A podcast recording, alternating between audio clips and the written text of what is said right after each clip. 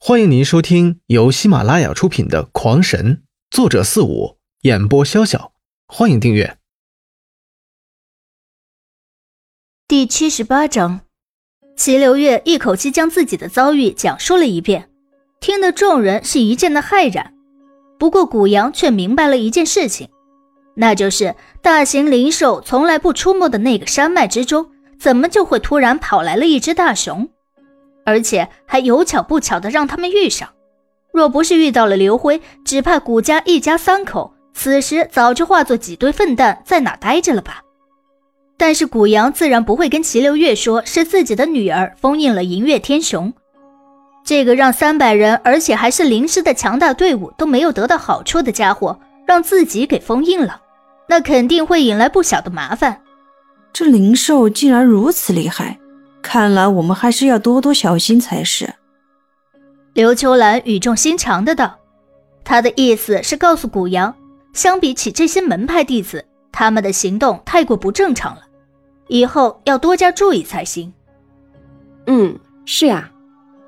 对了，两位姐姐，你们是什么人？为什么会住在这里呀？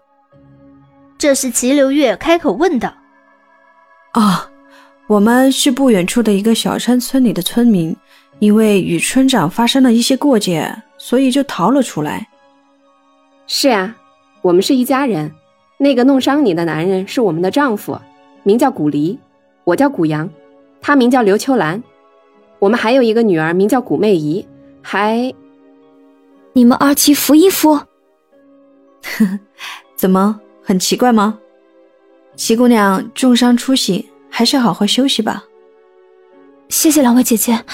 不过小月有一句话，不知当讲不当讲。齐流月看刘秋兰欲结束这次谈话，急忙道：“齐姑娘，有什么事但讲不妨。”两位姐姐，你们生活在这山林之中，终非长久之事。二位可否考虑一下加入严挺派？其实他本想问，当初把他们堵在洞中的那个男孩是谁。但是看着这些人都在隐藏着某种心伤，隐隐感觉定是因那男孩而起，说不准那男孩就是他们的儿子。如果自己表现出不满，弄不好对方不再救治自己。所以话到了嘴边，他突然改了话题，加入严廷帮。刘秋兰早就在想如何提出进入严廷帮的事情，但是当人家提出来时，她却开始矜持起来。是啊，加入我们吧！我在燕庭派怎么说也是一个内门弟子，还是有些话语权的，保证会让你们过上安稳的日子。齐流月一脸渴望的看着刘秋兰，他的心中想到的倒不是什么求贤若渴，而是如果他们答应了，那么自己和两位师兄便可以回家了，不然自己要如何把他们背回去啊？这个，让我们一家人研究一下再说吧。刘秋兰心下狂喜，脸上却表现出了犹豫，表示这是一家人的事情，去不去也不能由他一人来决定。出来之后，二人快速的来到了古离修炼的洞室。古媚仪此时又在思念刘辉，坐在墙角之处，环抱着双膝，下巴托在膝盖上，满脸的泪花。二人进来便各自打地坐了下来，直到古离重新睁开双眼。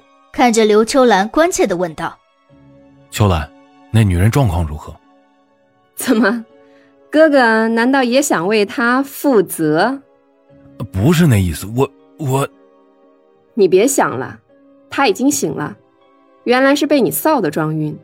看来我们三口加起来也不如秋兰妹子聪明，以后啊，我们就听她话了。”顾阳向来是直来直去，说话从不拐弯抹角的。对了，姐姐，刘辉不就是让我们跟他们走吗？为什么你没有答应？你当他是真心邀我们的吗？他只不过怕独自一人背着两个师兄回宗，所以才邀请我们，让我们当苦力。然后到了那里会怎样，就完全不一定了。所以他若不向我们做些承诺，哦，也对，太易得了就不值钱了。那我们就好好的压压他。秋兰姐，要怎么做你就说吧。还有，你也别愁了，别愁老了。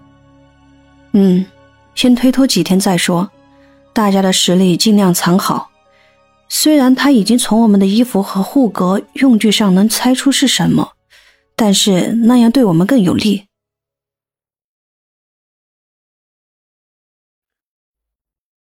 听众朋友们，本集已播讲完毕，请订阅专辑，下集更精彩。